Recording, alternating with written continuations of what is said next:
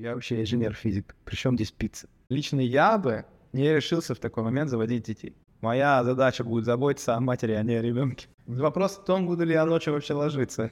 Не надо пытаться супер сильно воспитывать ребенка, даже если я сам думаю, что вот я армянин, я думаю, что другие армяне так не делают. Вся жизнь — это просто сценарий один большой.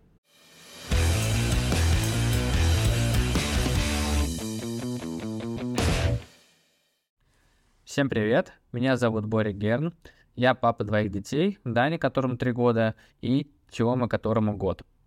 У меня есть блог, где я рассуждаю на тему родительства, и недавно я решил, что было бы здорово начать еще и общаться с другими родителями, особенно с папами. У меня есть много знакомых, разных по возрасту, по опыту и семейному положению, поэтому я подумал, что было бы интересно побеседовать с ними и узнать, как они вообще видят родительство и отцовство. Мое первое интервью будет проходить в Дубае, куда я приехал на неделю в командировку. И сегодня я пригласил своего коллегу из Дода Пиццы, Спартака, который переехал сюда полгода назад. У Спартака интересный опыт, он много где успел пожить, но самое крутое, что он скоро станет папой. И сегодня я хочу поговорить с ним о его ожиданиях э, и опасениях перед этим важным в его жизни событием. Мы обсудим, как он готовится к этому новому этапу и как его межкультурный опыт может повлиять на его роль отцовства. Спартак, привет. Привет, Борис. Спасибо, что пришел. А, всегда пожалуйста. Прежде чем начать тебе задавать какие-то вопросы, э, расскажи вообще немножко о себе, э, какие-то яркие моменты в своей жизни, то, что считаешь важно упомянуть, ну, начиная с детства до сегодняшнего момента. Такой 30-часовой подкаст. А, родился в Москве, но когда мне было 11 месяцев, я, а, я переехал. Меня перевезли а, в Армению к бабушке и дедушке. Я жил там лет 7, даже пошел в первый класс. А, потом уже вернулся обратно в Россию, жил в Подмосковье, а, в городе Фрязино. А, и потом как-то постепенно, ближе к университету, переехал в Москву, потом поступил в универ, Московский инженерно-физический, а, отучился на инженеров, потом пришел в ДОДО, если коротко. В ДОДО занимался открытием каких-то инфраструктурных объектов, а потом переключился на работу с меню, с продуктами, с рецептами. Переехал в Китай на три года, потом в Британию, Теперь здесь, в Дубае, уже год. Круто. А какое у тебя, получается, было профильное образование? А, у меня было образование инженер-физик, микроэлектроника. И в итоге ты занимаешься? В итоге я занимаюсь а, разработкой меню, разработкой дизайна в кухне, расстановкой оборудования, упаковкой, маркетингом. Как так получилось? Uh, меню, на самом деле, и вообще ресторанный бизнес, uh, именно наш, QSR, Quick Service Restaurants, это в большей степени завод по производству еды, чем uh, высокая кухня. Поэтому здесь работают те же самые инженерные подходы очень успешно, которые используются вообще любым инженером, любой инженерии. Поэтому переключиться, надо было с одной темы переключиться на другую, но механики все такие же остались, поэтому вполне себе работает, я думаю, что успешно. Mm-hmm. Очень даже успешно. Круто. Получается, у тебя много было разных перемен в жизни, много смен стран и так далее. И вот скоро будут новые большие перемены. Вот ты скоро станешь папой. Что ты чувствуешь на эту тему? Ну, я чувствую в большей степени ответственность. Я не могу сказать, что я нервничаю. И моя жена тоже не нервничает, мы вообще довольно спокойно. Мы решили завести ребенка, и мы его заводим, к этому готовы. А, что все, к чему мы не готовы, мы готовимся сейчас. Uh-huh. Ну, читаю книжки, никогда в жизни так быстро не читал книжки, потому что времени осталось мало, где-то два месяца. То есть основное, что ты делаешь, чтобы подготовиться, это именно читаешь, да? А, в основном, да. И стараюсь, насколько могу, больше времени проводить с женой. А как ты а, выбираешь, что именно почитать? В основном я спрашиваю а, своих друзей, знакомых, коллег, у которых уже есть дети, и а, про которых я знаю, что они очень внимательно относятся к, ну, к своим детям, к их детству, к их развитию. То есть, естественно, в первую очередь я обратился к ним. Важно тут как бы важно понимать, что все вообще невозможно прочитать, все, что тебе рекомендуют, и все вот это освоить невозможно. Ну, наверное, это и не нужно. Надо выбрать примерно то, что ты можешь э, освоить за вот этот период времени. И дальше уже в процессе развития ребенка ты можешь дальше набираться каких-то знаний. Мгм. Сейчас, да, она подготовится к стартовым там месяцам. То есть ты пытаешься фокус на вот какой-то первый период э, больше освоить, там, не знаю, год, наверное, да? Может, чуть меньше даже. Да, примерно год, а, а да, все, что дальше, широкими мазками. Но все равно, я думаю, что условно за этот год, учитывая, сколько я информации узнал за месяц, Мгм. я представляю, что, вот, окей, я буду даже в два раза медленнее что-то изучать, какие-то новые вещи. Но даже если в два раза медленнее буду что-то изучать, там, план, а, не план, а понимание того, что будет происходить в следующие 10 лет, я точно за год успею сложить. Мгм. А, какие, не знаю, топ-3 мысли у тебя отложились на текущий момент вот из того, что ты успел прочитать? Первое. А, У, у абсолютного большинства детей и родителей проблемы одинаковые. И когда ты точно знаешь, что проблемы одинаковые у очень большого количества людей, ну, количества людей, это значит, что решение тоже уже давным-давно есть. Тебе просто надо их найти и а, не пытаться сгенерировать свое, надо реально осознанно начать искать а, решение проблем, несмотря на то, что ты как бы, ты знаешь, как ты рыбка в пруду, кто больше знает о себе, сама рыбка в пруду или тот, кто наблюдает за прудом? Ну, ты должен быть и рыбкой в пруду, и тем, кто наблюдает за прудом. Тогда а, сможешь быть более качественным родителем. Второе — это то, что не надо пытаться суперсильно воспитывать ребенка, надо лучше суперсильно себя воспитывать. И третье, надо постараться дать ребенку максимально широкий кругозор, Мгм. чтобы ему было из чего выбрать в будущем, и чтобы он был готов к э, широте картины мира. Мгм. Очень многие люди не готовы а, к тому, насколько мир большой, к тому, насколько у него много возможностей. И, ну, по разным причинам мы замыкаемся в довольно узком поле всего происходящего. Но, например, я, я путешествовал очень много. И жил в разных, не просто путешествовал, я и жил в разных странах по- достаточно долго.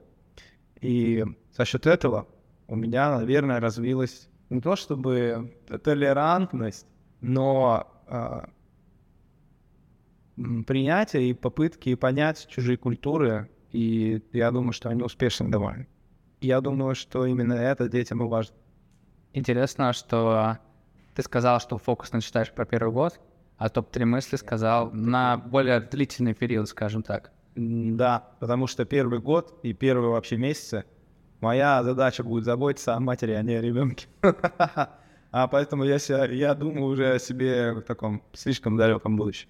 Сейчас главное, чтобы жене было хорошо, тогда и ребенку будет хорошо. И главное а, способствовать их взаимосвязи. Круто, э, очень поддерживаю. Будешь ночью вставать, укачивать? Учитывая, что вопрос в том, буду ли я ночью вообще ложиться. Буду вставать, буду помогать, заказывать роллы, клубничку, все, что надо, короче. Кайф, кайф. А вы, кстати, уже решили, где будете рожать? Да, будем рожать в Москве, Ага. а, потому что так будет всем намного спокойней, чем Мгм. если мы будем рожать здесь, в Дубае. Здесь, в Дубае, мы, по сути, одни, нет никаких родственников. Я не могу сказать, что у нас здесь есть очень такие прям близкие друзья. а, Есть много друзей, но семья — это немного другое. Все родственники в Москве, и это знакомая культура, понятно. И главное, что жене так спокойно. Мгм. А, меня это устраивает вполне. Будешь ли ты присутствовать на родах? Но я планирую присутствовать на родах, если меня пустят, конечно. Там надо сдать какие-то анализы, что-то такое пройти. А, но план такой, что я в ближайший месяц поеду туда, на довольно длинный период и буду готовиться то же самое. Мгм. То есть вы едете в Москву, ну, и там какое-то время проводите, потом возвращаетесь сюда. Да, перевозим жену, ребенка, кошку, черепаху, Вау, все, что только можно. мощный, мощный план. Давай, раз мы немножко затронули тему того, что ты работаешь по ночам, ну, в целом, зная тебя, работаешь ты немало, как ты вообще планируешь э, после рождения ребенка балансировать, совмещать вот эту большую нагрузку с тем, что появится еще одна большая нагрузка?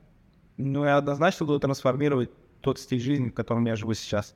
Ну, я уже начинаю его трансформировать. Но сейчас не все получается так, как я хочу. Не так, как было бы наилучшим образом для семьи. Можешь какой-то конкретный пример привести? Да даже то, что я начал так много читать. Мгм. Я ра- раньше не уделял этому так много внимания, и, ну, так принципиально. Ам, очень много записывать. Стараться гораздо больше общаться с женой. Ну, прямо здесь сейчас. Просто стараться быстрее решать какие-то проблемы, которые у него возникают. У нас, знаешь, такой был период, мы оба а, очень много работаем, но Мгм. мы пытались как бы организовать свою свадьбу в течение, может быть, двух лет. Но потом случился у нас переезд из Китая обратно в Россию, Мгм. потом случилась пандемия, потом случились еще разные негативные события. И вот в этой череде мы просто понимали, что мы, мы приняли себя в том, что нам больше нравится жить, чем заниматься планированием всей этой свадьбы. Поэтому мы просто здесь поехали, расписались в Абу-Даби. Хотя, скажем, два года назад, если бы ты меня спросил, я бы тебе однозначно сказал, «Ну, ты что, у нас, конечно, будет свадьба, у нас будет там праздник. Но мы просто начали, ну, принимать, как-то более внимательно слушать самих себя. Мгм. Я могу сказать точно, что это, наверное, самая сильная трансформация. Поэтому за ней последуют другие большие изменения. При этом я так и не понял, вот э, у тебя есть какой-то объем времени, ты его тратишь на работу, э, получается, ты планируешь чуть меньше, Меньше на себя. а меньше Меньше на себя. Меньше на себя. Вот это самое, самое важное. Просто, ну, время ограниченное. Понял. Эм, У тебя богатый межкультурный опыт, поэтому не могу не спросить, как ты считаешь, э, как отличается вот в разных культурах роли отца? Роль отца вообще очень сильно отличается. М, Если вы жили где-то в Азии или вообще на Востоке, и при этом вы, может, ну, читали литературу европейскую, вы точно видите огромную разницу между вовлеченностью а, родителя в жизнь ребенка. А, Культуры, то есть я не говорю о том, что где-то плохо, где-то хорошо, но культуры так сложились, и культуры развивались, э, в том числе азиатские, в том числе европейские а, по-разному, но они обе, а, какие бы они ни были, они а, существуют и работают. То есть нельзя сказать, что одно лучше другого. Работают обе, просто по-разному. И э, мой взгляд на это, я, то есть на самом деле э, у меня базовая культура, она армянская. Мгм. Когда я переехал в Россию, я очень долго перестраивался на более российскую культуру, более европейскую. И я под очень долго, я имею в виду там 15 лет. А Что такое вот это перестроение, в чем оно заключается? Когда мы вот вообще спрашиваем, там, какие особенности вашей культуры? Ну, условно, Армения и Россия довольно близкие, и а, это там не сказать, что там Япония и Россия. Мгм. Да, там даже, правильно сказать, не то, что сам язык разный, язык, он как бы везде разный, а смысл одних и тех же слов, а, там даже нету одних и тех же слов. У Армении и России есть множество э, одинаковых слов, которыми мы будем описывать свое ощущение своей культуры, особенности. И несмотря на то, что слова там одинаковые, например, а, уважение к старшим или там а, почтение в семье к родителям. Несмотря на то, что слова звучат одинаково, и смысл у них очень похожий, но мы приходим в эту одну точку совсем из разных мест. И как только вот эта наша жизненная позиция, она подвергается какому-то челленджу, какому-то давлению, мы и двигаемся под этим давлением в разные стороны. То есть я, я знаю, что в Европе а, очень легко дети отделяются от родителей, ну, там может, могут вообще не общаться. Мгм. А, под давлением в Армении, например, такого вообще практически никогда не происходит. То есть ребенок, сколько бы ему не было лет, ему может быть 20 лет, все равно его называют ребенок. Он э, старается оставаться на связи и в отличных отношениях с родителями и вообще во всей семье. И не только с родителями, а по сути семья у него расширяется, расширяется, расширяется с возрастом. А, то есть получается, несмотря на то, что мы э, говорим одно и то же и находимся, окей, в одной точке примерно, как только происходит внешнее давление, мы смещаемся в разных направлениях, потому что мы пришли из разных направлений. А поэтому на словах и м, условно, если положить культуру на бумагу, мы увидим картинку очень похожую. Но в том, как она работает, когда надо что-то, ну, понимаешь, что какой-то процесс, и культура должна его переварить, культура должна его принять или не принять. Это будет происходить очень по-разному. Например, культура инноваций, я думаю, в Армении, она а, не такая сильная, как в России. Инновации в какой-то семейной теме? Нет, во всех, и во- Мгм. просто вообще везде. Мгм. Максимально а, разное отношение к этому. Ну, Армения гораздо более традиционалистская страна, понятно. Эм, Есть части России, которые тоже похожи, ну, понятно, есть там а, юг России, Ну да. и так далее.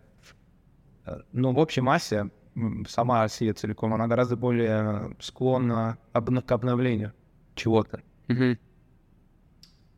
А, Европа во многом, несмотря на то, что она не так, может быть, не так склонна к обновлению этому, потому что я был там, был здесь, я вижу, что, может, они немного отстают, но она тоже имеет склонность к этому. А, Китай имеет еще более сильную склонность к этому. Там постоянно происходит все. То есть, представь, там, у тебя есть 10 человек, они могут делать 10 вещей. Все равно. И у тебя есть 10 тысяч человек, и они все могут делать все раз. Там гораздо быстрее проходит э, перемалывание каких-то новшеств. М. И они очень быстро либо остаются, либо уходят Мгм. довольно быстро. То есть процесс обработки каких-то новых возможностей, там он э, происходит э, заметно интенсивный, просто потому что объемы больше. Мгм. А, и там одно, и там вообще парадокс. Там все обновляется, при этом семейные отношения и социальные отношения. Они, они еще более, возможно, еще более традиционалистские, чем в Армении. Там вплоть до того, что со своим начальником ты должен чокаться э, стаканчиками с пивом определенным образом, и они вот все этого поддерживают, эту традицию и эту культуру.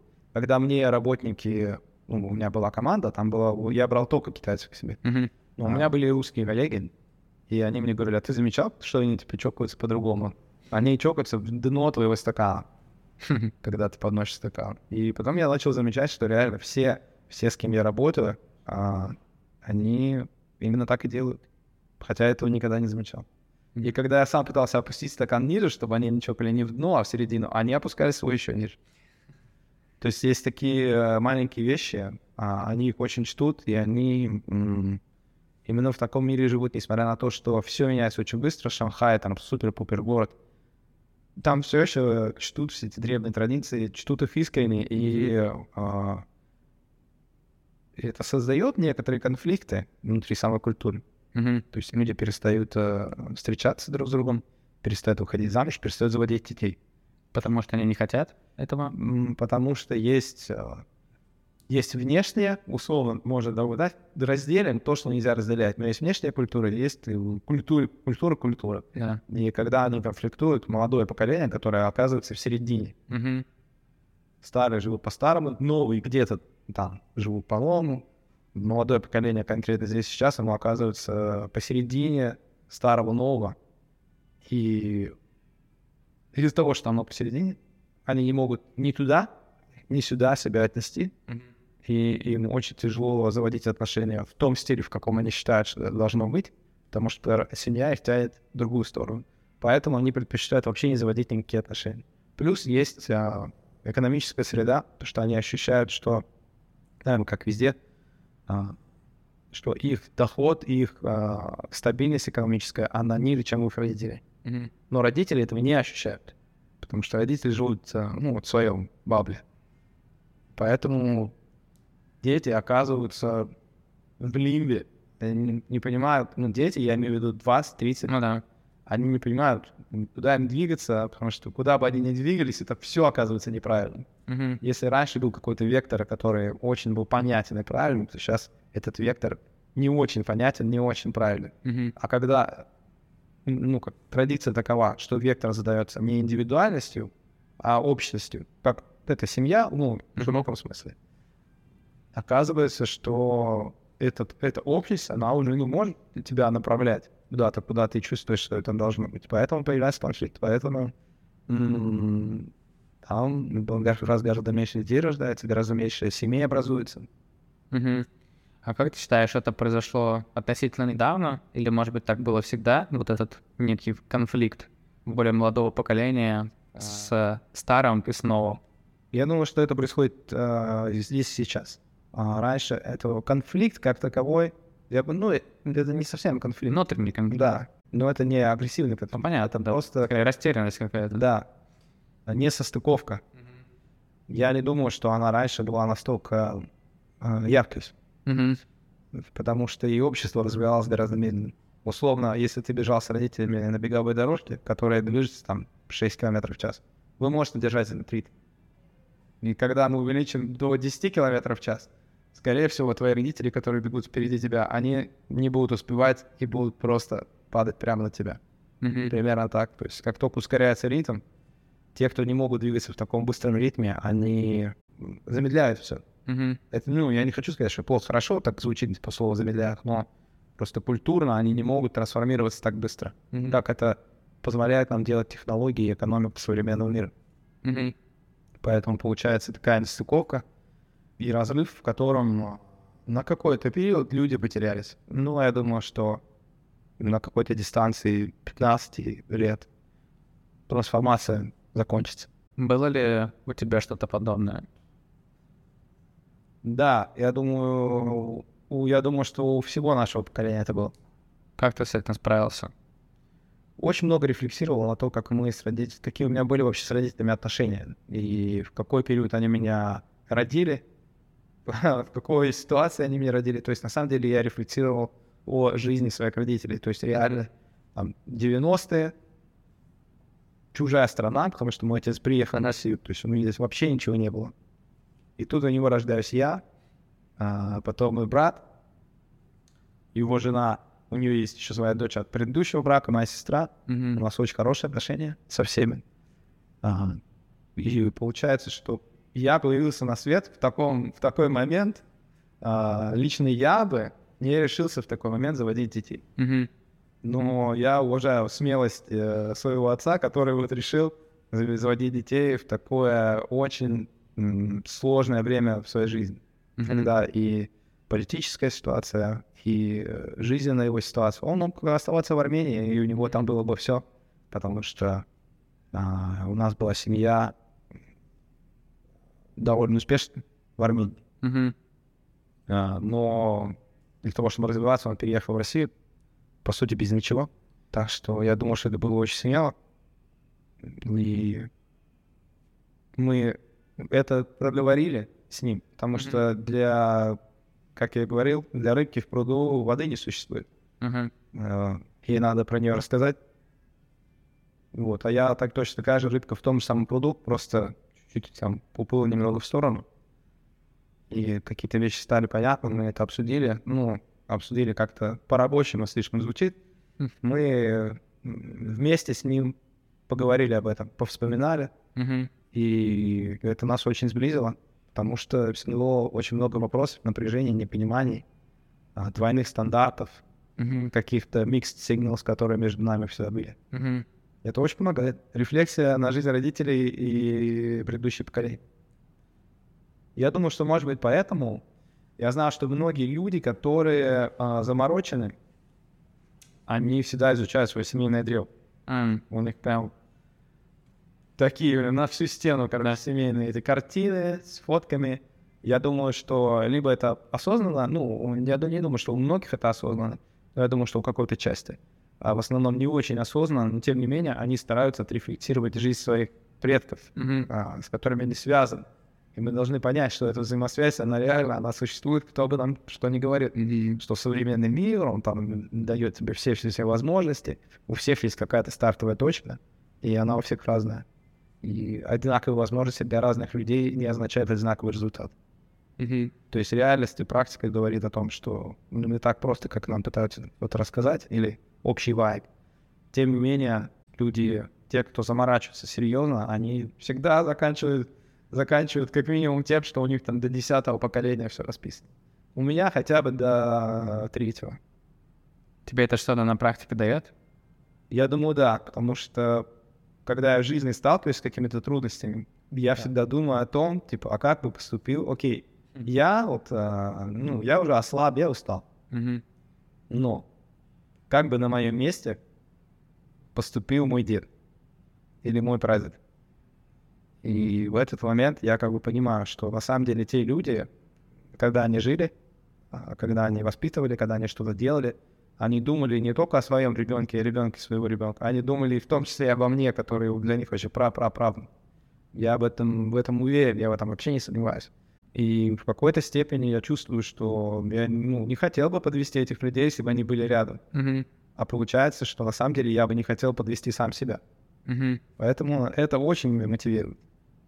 Прикольно, глубокая рефлексия. Понимаю вот этот какой-то глобальный а, тренд, не знаю, развития родительства, скажем так, и какие-то традиции, которые есть там в той же армянской культуре. Как ты планируешь это применить в своей семье, как-то замиксовать или, может быть, чего-то больше, чего-то меньше? Я думаю, что я не буду... а, знаешь, с чего я начал, что надо не себя, не ребенка воспитывать, а себя. Я не могу сказать, что я супер живу в традициях армянских. А, Как минимум, потому что я не так э, много там времени провожу. И, ну, проводил раньше много, но сейчас уже гораздо-гораздо меньше. И я практически не соприкасаюсь а, чистой вот армянской культурой. Поэтому даже если я сам думаю, что вот я армянин, я думаю, что другие армяне так не думают. Поэтому есть, э, конечно, есть какие-то вещи, которые я постараюсь э, заложить, но в целом я вижу, что я буду не совсем этим заниматься. Я буду заниматься тем, что объяснять другие культуры, какие бы они ни были. И мы будем в Дубае какой-то долгий период, Мгм. может быть, не всю жизнь, но вот какой-то заметный. Здесь индийские культуры, филиппинские, азиатские в целом, арабские, много россиян, Мгм. российскую культуру, много европейцев, это европейская культура. То есть я постараюсь помочь ребенку интерпретировать э, разницу культур. Мгм. Но я не думаю, что... Я, я думаю, что все они прекрасны. А. Они все э, доказали свою, как бы, свою состоятельность тем, что все эти культуры существуют прямо здесь сейчас и развивались одинаковое количество времени. То есть нельзя сказать, что, ну, это инопланетяне, они прилетели, когда там э, 1500 год от Рождества Христова, Мгм. они жили на Луне, прилетели сюда и вот э, потерпели крах, или вот они такие успешные стали. То есть мы все на этой земле всю жизнь жили и развивались параллельно. У Мгм. нас у всех был один и тот же период, за который мы развивали свои культуры. А, Они появлялись, умирали, но вот все, что есть, оно появилось и выжило. Это прекрасная культура. И моя задача просто ребенку показать, что насколько их много. Это не одна, не две, не три, это Мгм. 50. И все они разные, у них у всех разные элементы. И, наверное, задача человека будущего одна из, наверное, это уметь это знать эти разницы и а, понимать, как действовать в разных культурах, если ты в них оказываешься, а не быть приверженцем какой-то одной э, ортодоксом, приверженцем какой-то одной культуры, хардкорным просто а, человек. Я думаю, что гибкость, вот это важно, то есть не, не ригидность, а гибкость. Ты немножко затронул как раз, вот, наверное, навыки, которые, кажется, полезны были бы твоему ребенку.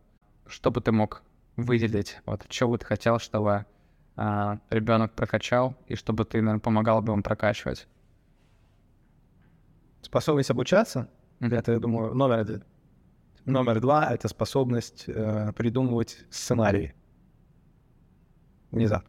Сценарий, раскрой немножко это, пожалуйста. Сценарий, но на самом деле все, что мы делаем, как бы э, когда ты смотришь кино, это же выдумка, Мгм.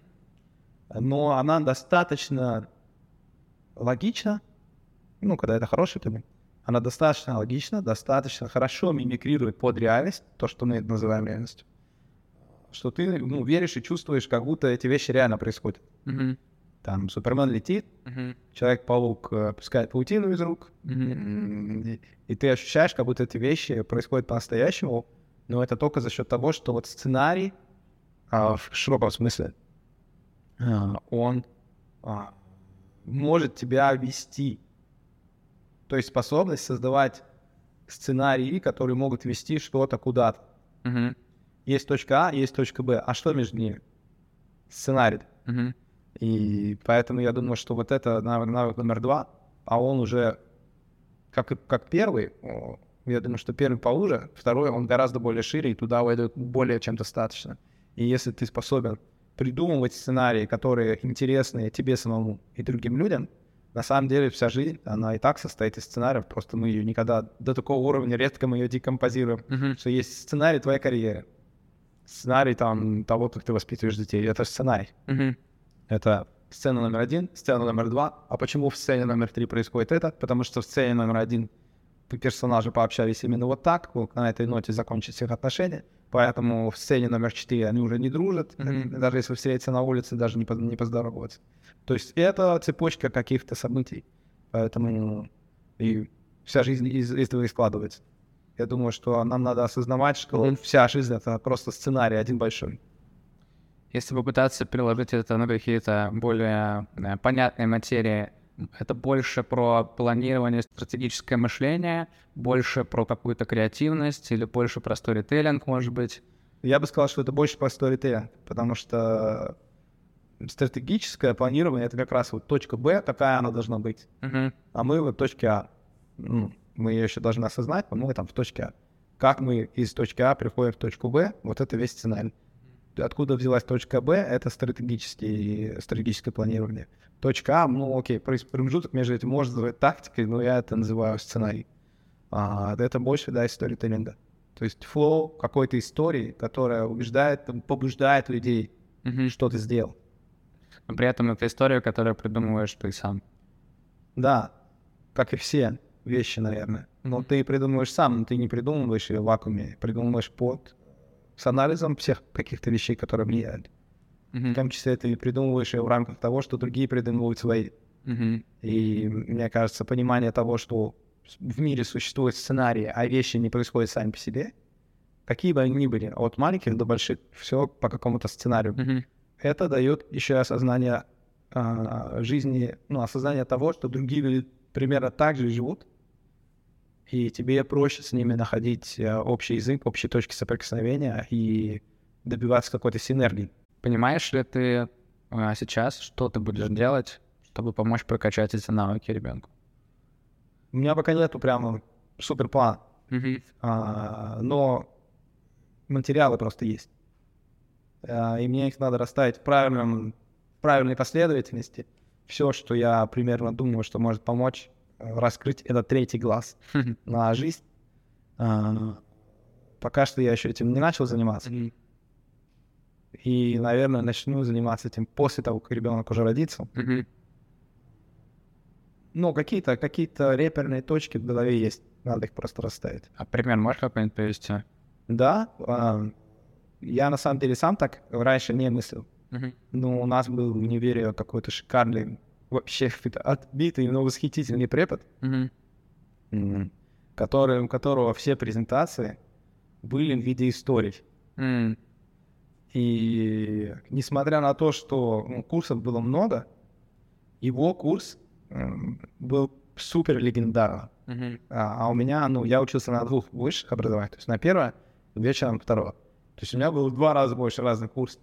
Но больше всего я взаимодействовал именно с этим преподом. И он вызывал, и не только я, но и Мгм. вообще весь зал, а, он всегда умел вызвать какую-то ответную реакцию публики, и при этом он, у него прям моральный компас очень хорошо совпадал с моим. Мгм. И это дало мне уверенность того, что вот, ну, мой сет, как бы, мой моральный компас, даже с ним можно а, делать такие вещи, на которые люди, очень большое количество людей будет обращать внимание. Для Мгм. меня это было важно в тот момент. И он все рассказывал через какой-то длинный сценарий. Мгм. Вплетал туда религию, вплетал туда культуру, вплетал туда экономику. Он а, занимался, кстати, стратегическим менеджером, Мгм. он преподавал. И он как бы, из всего этого выстраивал какие-то сценарии. Мгм. И э, в этот момент я понял, что в целом, наверное, в мире так и происходит все. Если бы не было сценариев, не было бы этого здания. А почему это здание? А Это самое лучшее место для этого здания? Да никто не знает. Мгм. Но при этом кто-то когда-то решил, что, окей, по сценарию здесь будет здание. И остальные просто перестали, перестали спорить с этим. Поэтому оно произошло здесь. А, или, например, этот город, или, например, много чего в жизни происходит. И произошло оно только потому, что у кого-то был сценарий. Мгм. И в большой жизни большого мира именно так вещи делаются. Есть куча сценариев, и вещи развиваются по этим сценариям. Когда-то они соприкасаются, когда-то они полностью расходятся. Тем не менее, они существуют и взаимодействуют. А как это можно применить а, на практике для твоего ребенка? Ты с этим осознанием, как ты это заложишь в него? Например, школа. Come on, я не знаю никого, кто реально любил истинно школу. Но если смотреть на школу не как на коротенький период твоей жизни, на самом деле он короткий, когда тебя заставляют рано вставать, э, пиликать э, в школу и сидеть на попе ровно. Вот если ты живешь в этом моменте, ты это именно так воспринимаешь, как какой-то каждодневный ад, кроме субботы и воскресенья, а кто-то еще и в субботу учится. Но если ты вот представь, что ты не, ты не, ты не школьник, вот представь, что ты не школьник, ты а, шаолинский монах, который изучает карате, или ты черепаха-ниндзя, который учится у сплинтера много-много лет к чему-то, ну, боевым искусством, и там просто искусство. Школа — это примерно то же самое. То есть не надо относиться к ней так негативно. Есть сценарий, в котором эта школа, ну, она необходима. Это просто эпизод. Вопрос в том, каким ты выйдешь из этого эпизода. Вообще, вообще вопроса нет в том, что там конкретно ты будешь делать в школе, что ты там будешь изучать. Вопрос, ты с чем оттуда выйдешь. И вот это самое интересное. Поэтому не занимайся процессом в процессе, а занимайся процессом в будущем. И вот в этот момент уже, если бы со мной кто-то так поговорил, я бы начал уже в классе восьмом думать, так куда я вообще, в какой универ я сейчас собираюсь пойти, и чем я вообще заниматься в жизни собираюсь. Я бы интересовался жизнью в широком смысле гораздо больше. А, поэтому, ну, на- если так на школу это перебросить, то примерно так и нужен какой-то, нужно создать ощущение, что ты сам создаешь сценарий, не то, что ты ходишь в школу, ходишь в школу, ходишь в школу, и все. Это не то, что ты делаешь. Это, это просто событие очень краткосрочное. А сценарий гораздо больше. И когда у тебя есть сценарий, когда ты знаешь примерно, что будет дальше, через ну, какое-то время, то, что в моменте, оно воспринимается со- совершенно иначе. Мгм. В том числе и в работе. Ты можешь упарываться, упарываться, и кто-то перегорает. Это происходит постоянно. Мгм. Я почему-то еще не могу перегореть никак. Потому что я всегда думаю, так, окей, ладно, довольно тяжело. То есть уже мой предел. Мгм. Но вот в будущем я бы хотел заниматься чем-то еще более великим, чем сейчас. Чем-то еще более крутым. Ну, однозначно, да. Могу ли я? Вот сейчас не могу. Но если я преодолею вот тот потолок, до которого я сейчас добрался, я имею в виду интеллектуальный, эмоциональный, м, психологический, психический. А, то есть психически, я имею в виду, трансформация происходит и биологическая тоже. То есть твой мозг, он видоизменяется. Я начинаю думать о текущей ситуации совершенно по-другому и воспринимать ее совершенно по-другому. Если бы я смотрел на нее в моменте, я бы думал, господи, какой ужас. А я начинаю думать о ней из будущего, и я думаю, господи, вот это прекраснейшая возможность чего-то добиться. Мгм. То есть возможность, она не существует в моменте. Возможность существует только тогда, когда ты осознаешь э, будущее. А Мгм. будущее — это точка Б, то есть это то, тебе нужен сценарий. И когда ты в рамках сценария, ситуация принимается гораздо легче. То же самое с фильмами. Вот опять же, сценарий — это вроде бы как бы из фильмов. Мгм. Но есть пользовательский сценарий, есть там, ну, сценарий жизни и так далее. Это не обязательно киношный сценарий. Но даже вот возвращаясь к киношному сценарию, м, вещи, которые в середине фильма, если ты просто их вырвешь из середины фильма, покажешь человеку, он скажет, это полный бред, такого быть не может. Мгм. Если ты ему покажешь начало и потом этот эпизод, то он скажет, ну да, все логично. Мгм. И принятие гораздо проще происходит, когда есть сценарий. Попробуйте немножко почелленджить. Сколько тебе лет? 33. Окей, с высоты 30 плюс лет легко рассуждать, э, что ты вот можешь думать о будущем, ты понимаешь, у тебя же много там всего там этого опыта и так далее. А теперь вспоминаем восьмой класс. Ты очень плохо понимаешь последствия, будущее и, и вот это осознание того, какой может быть мир и твое будущее в частности. И более того, я работал а, с детьми вот в этом возрасте когда-то, и тоже говорю, ребята, очень много людей поступает а, не по специальности, и в итоге тратят там 4, 5, 6 лет, ну, почти в никуда, э, и в итоге потом занимаются чем-то совершенно другим по жизни. Они говорят, да, да, да, я говорю, ну, можно уже вот сейчас так, что-то поделать, там попробовать, посмотреть, и тогда вы, скорее всего, лучше поймете, куда поступить и чем заниматься. И как ты думаешь? Они идут домой играть в CS идут. Конечно. Конечно. Так что же сделать? Что же ты это, будешь делать? Я думаю, что это так и не работает. Так. А, как ты правильно сказал, ты работал с детьми, то есть ты Да. не просто общался, Да. это была реально работа, Да. так или иначе. А, и этой работы нужно сделать какое-то определенное количество, чтобы это сработало. У Мгм. меня нет расчета, что я приду, посажу его и скажу, так, слушай, будет вот так. И он такой, сэр, да, сэр, сэр, спасибо, сэр. То есть это будет э, из маленьких элементов, Ага. это будет мой, у меня будет сценарий, который создаст любая, любой сценарий, это иллюзия. Ага. Жизнь, ну, как бы, то, что ты говоришь, легко говорить там о будущем, да, да, это моя иллюзия в моей голове, это мой сценарий. Это всего лишь иллюзия, как это будет а, через год, там, или когда школа его поведут. Это все иллюзия. Но у тебя нужна какая-то иллюзия, которая тебя выводит в другую точку. Она нужна. И она не занимает один день или два дня или пять, она занимает прям вот, ну, все время. а, она происходит. И смотри, вот то, что ты говоришь, оно не сработало. Мы не знаем, оно сработало или нет. Потому что, возможно, кто-то из них, когда, а я думаю, многие, на самом деле, из них, когда им было... Это какой класс, ты сказал? Ну, мы работали с 9-11. 9-11. Это типа 16-17, 18. Мгм. Я думаю, что многие из них, сидя в универе через три года, такие, блин, нам Борис говорил об этом. Мы что тупим вообще? Мы что здесь сидим, какой-то чушью занимаемся? Надо...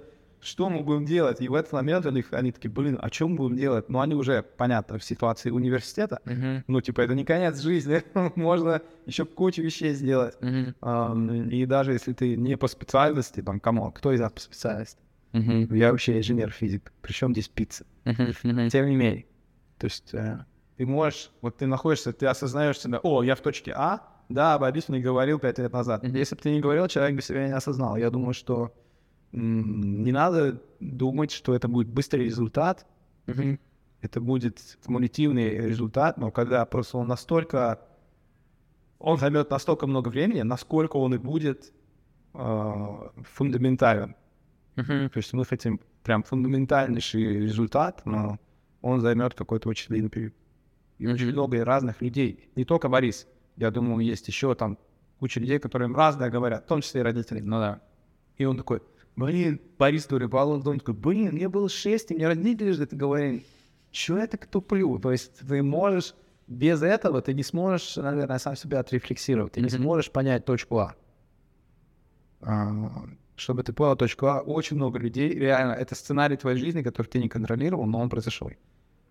Очень много людей сделали разных вещей во всем мире, чтобы ты осознал себя в какой-то точке А.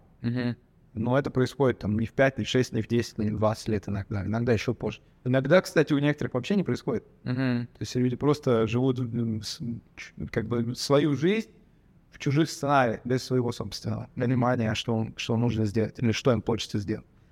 Поэтому это, это правильный челлендж. Мои ожидания просто немного другие. Что это не произойдет сразу. Это произойдет когда-то. Да. Все, что я могу сделать, это трудиться над этим, работать над этим. И это ну, должно помочь человеку, а я думаю, что будет не один ребенок, я надеюсь, будет много, а, помочь им себя лучше осознать. Осознать, где они находятся, как так вышло, и что дальше они будут делать. До этого делали все вокруг с ними, а теперь они будут делать что-то. Мгм. Это все неудивительно. Восьмой класс, я думал, что реально в середине универа они что-то поняли. Ушло некоторое время. На это уйдет некоторое время, но я думаю, Борис Саныч вспомнит с хорошими словами. Согласен. Э, Возвращаясь вообще к роли отца, каким ты вообще считаешь должен быть хороший отец? Ну, хорошо, отец должен быть заботливым. А, Я знаю, что забота, она может там по-разному проявляться. Мгм. Но если он заботливый, это уже очень много. Мгм. Даже несмотря на то, что он может там где-то ребенка давить и так далее, но ребенок не будет, будет ощущать смесь конфликта и заботы. Но лучше, что лучше это будет э, смесь, чем просто конфликт. Мгм. То есть нужна заботливость. а, И вот это в Армении, вот эта вещь, она очень развита. Забота — это и поддержка, да, в первую очередь. Вот когда забота, о, кстати, вообще гениальнейший point. Есть забота, есть поддержка. Да. Когда забота совпадает с поддержкой, это идеальная картина. Ага. Когда забота перестает совпадать с поддержкой, образуется конфликт. Мгм. То есть э, это не равно поддержке. А для тебя? Ты будешь стремиться к тому, чтобы оно сравнялось? Я буду стремиться объяснять разницу, а, но я не думаю, что я буду стремиться к тому, что она должна выровняться. То есть маленькие конфликты — это нормально. Это даже не то, что нормально, это типа необходимость жизни. Когда это уже out of proportion, есть разные, очень, я думаю, что немало разных случаев. Это не то, к чему мы стремимся. То есть Мгм. контроли, какой-то контролируемый, модельный конфликт. Мгм. Это нормально. Да, ничего супер трагичного не должно происходить. То есть э, есть определенный уровень, за который вообще я бы не выходил. Я просто грустные какие-то вещи не хочу говорить, но я не раз слышал, что там дети, родители отказывались от детей, типа говорили, все, вообще, короче, не приходи, не появляйся в моей жизни, удаляли друг дружьи телефоны, и больше вообще никогда не общались. И, а потом через 30 лет встречались и начинали общаться. То есть есть вот определенные точки отсечения, которые прям конфликт вышел из-под контроля. Мгм. Вот мы забыли о объединяющем и главном в этот момент. Я думаю, что конфликт был ок, но надо помнить общую картинку. Мгм. Тогда он будет примерно как-то что-то под контролем. Напоследок, э, давай попробуем оставить послание тебе в будущем, и когда ты будешь переслушивать через какое-то время, возможно, э, эту историю, э, скажи, что ты, как папа, будешь точно делать с ребенком, а что точно не будешь. Я, короче, обязательно ему дам послушать запись. А, это тоже, это тоже войдет в сценарий. Я буду с ним много играть. в не компьютерные игры, хотя и в компьютерные тоже. Но, сынок, я с тобой буду много играть в разные всякие прикольные игры. От конструкторов, ты будем из палок лепить что-нибудь. Короче, будем а, развлекаться. Мы будем много развлекаться. Мгм. Если мы будем мало развлекаться, ты должен мне это сказать, что мы мало развлекаемся. Так, а что, а что не будешь? Что не буду. Наверное, не буду. Я не буду голос на тебя повышать. Понятно? Если буду, Заявочка. э, можешь, э, короче, жаловаться. Маме. Кому-нибудь, пожалуйста, пожалуйста. Дай мне знать. Give me a sign. Дай мне фидбэк. А, Я попробую поработать с этим фидбэком. Но на самом деле, да, то есть, да, понятно, что очень много вещей, но я думаю, игра — это самое прикольное, чем я занимался. В том числе, кстати, я вот долго думал, знаешь, вот ты когда-нибудь задумывался, а, ты когда рос, всяко ты играл в какие-то игры. Ну да, конечно. А, я думаю, что 40 или больше, а это не даже не 40, когда мы 70 или 80 процентов, 70 процентов времени было бесполезно потрачено, возможно, или может 60, может 80. Но зато 20 процентов из этого времени или вообще любой остаток в разных играх он был очень с пользой потрачен. И он тебе типа, а, ты какую-то картину новую для себя открывал, а, образов или знаний, или чего-то еще. Поэтому у меня встречный вопрос. Какие компьютерные игры ты бы порекомендовал детям? Потому что неизбежно. Вот все будут играть, вот какие-то конкретные. На самом деле, точно стратегия, потому что стратегическое мышление через игры очень круто качается. А какие? А вот э, РТС уже они как бы перестали существовать. Слушай, к тому времени, когда наши дети взрослеют, уже будут новые крутые компьютерные игры, которых мы даже сейчас не знаем. И я думаю, это даже будет VR. Это будет гораздо более что-то насыщенное.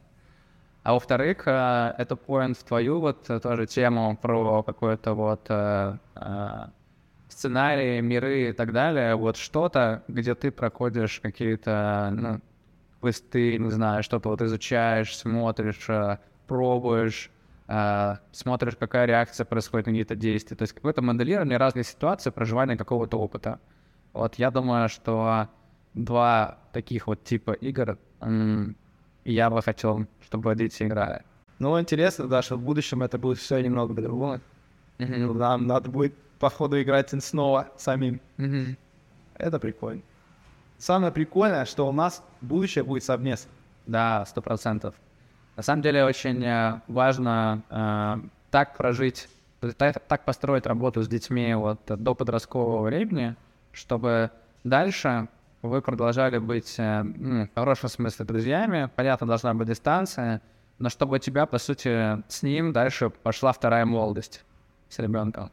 И вот это, наверное, если говорить про меня, одна из таких больших целей э, с точки зрения воспитания. Ладно? Да. Круто. Спасибо, Спартак, что пришел. Спасибо, что позвал. Очень интересно. Удачи тебе. Еще увидимся. Да, давай, пока-пока.